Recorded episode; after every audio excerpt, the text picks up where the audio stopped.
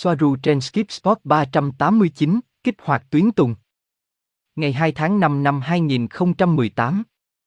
Tuyến tùng là một kho báu ẩn nằm gần vùng dưới đồi và kiểm soát các chức năng quan trọng của cơ thể và linh hồn. Nó còn được gọi là con mắt thứ ba và các nhà tâm linh coi nó là một công cụ để đạt được một bản thân cao hơn, một ý thức tập thể liên kết chúng ta với toàn bộ và một con đường dẫn đến hồ sơ Akashic. Chủng tộc Tây Gen của Play Messi 45 Hệ thống, Tây Gia 19 Tauri A Chủ yếu là các hành tinh lớp M, Terra và Temer. Robert Carbon, thuyết trình. Xin chào và chào mừng bạn đến với kênh Clearing Enzymas. Trong video hôm nay, chúng ta sẽ nói một chút về việc kích hoạt tuyến tùng, các triệu chứng. Đây là những triệu chứng của kích hoạt tuyến tùng.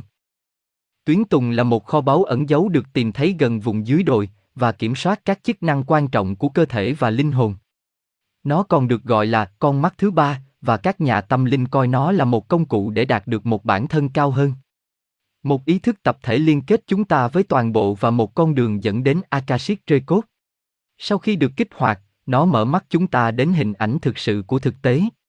Tuyến tùng điều chỉnh trí thông minh của chúng ta, xu hướng tâm linh, cảm giác rõ ràng, khả năng phục hồi tinh thần, bản thân cao hơn, kiến thức tâm linh, năng lượng và nhiều hơn nữa.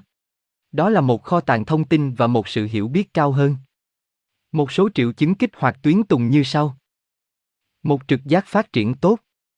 Sức mạnh của trực giác sẽ được cải thiện một cách nhạy cảm, trước khi bạn nhận được một tín hiệu yếu từ bản năng của mình, bạn không thể giải thích nó và thay vì hướng dẫn bạn đến đích, nó đã khiến bạn lạc lối, nhưng biết rằng con mắt thứ ba của bạn đang mở ra. Cơ thể bạn đang phối hợp với linh hồn của bạn một cách tốt hơn nhiều, bây giờ bạn có thể dự đoán nỗi sợ hãi và báo trước tương lai với độ chính xác đáng ngạc nhiên. Bạn bắt đầu tin vào linh cảm hoang dã của mình. Khả năng tinh thần của bạn mở rộng. Chân trời tinh thần của bạn đang mở rộng, bây giờ bạn có một khả năng đặc biệt để tập trung, mọi thứ làm tối tâm trí của bạn đã tiêu tan. Bạn rõ ràng về những gì bạn muốn và cảm giác của bạn, cảm xúc và niềm tin của bạn không còn bẫy bạn trong tình thế tiến thoái lưỡng nan. Bạn trở thành một phương tiện tâm linh. Bạn trở thành một phương tiện ngoại cảm, và bạn bắt đầu nhận ra rằng bạn luôn có khả năng giao tiếp với các linh hồn và nghe được giọng nói và hình thức của họ. Những khả năng thấu thị bí mật này cuối cùng đã tự hiện ra, khiến bạn có thể làm được những điều mà trước đây bạn chỉ có thể mơ ước.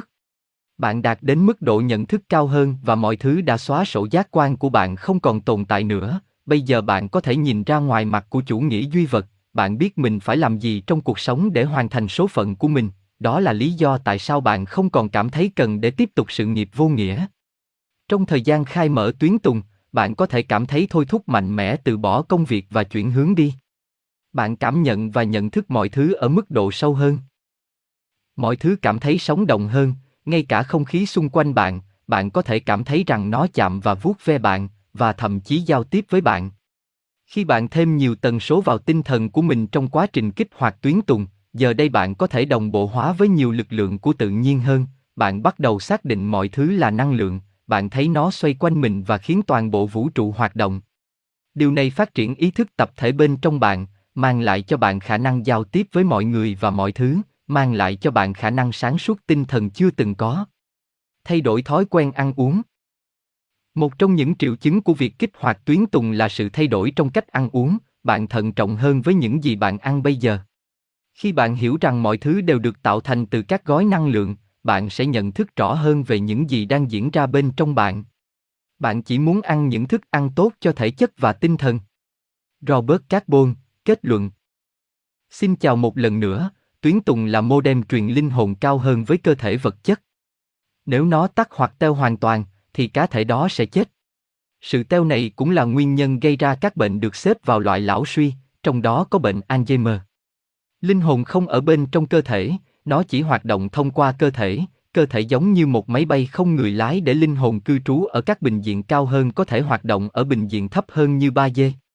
Động vật cũng có tuyến tùng bởi vì chúng cũng là người, tôi nói ít nhất là trong số những động vật có xương sống bậc cao, những loài khác hoạt động theo cách tương tự mặc dù không giống với tuyến tùng hay so với con người. Câu hỏi nếu tôi chết tôi có được lên thiên đường không? Loại bỏ tất cả gánh nặng tôn giáo là không hợp lệ, bởi vì tất cả chúng ta đã ở đó. Chúng tôi sẽ kết thúc chương trình mini này để thông tin này mà tôi muốn chia sẻ với tất cả các bạn không nặng nề. Tôi hy vọng nó được bạn quan tâm.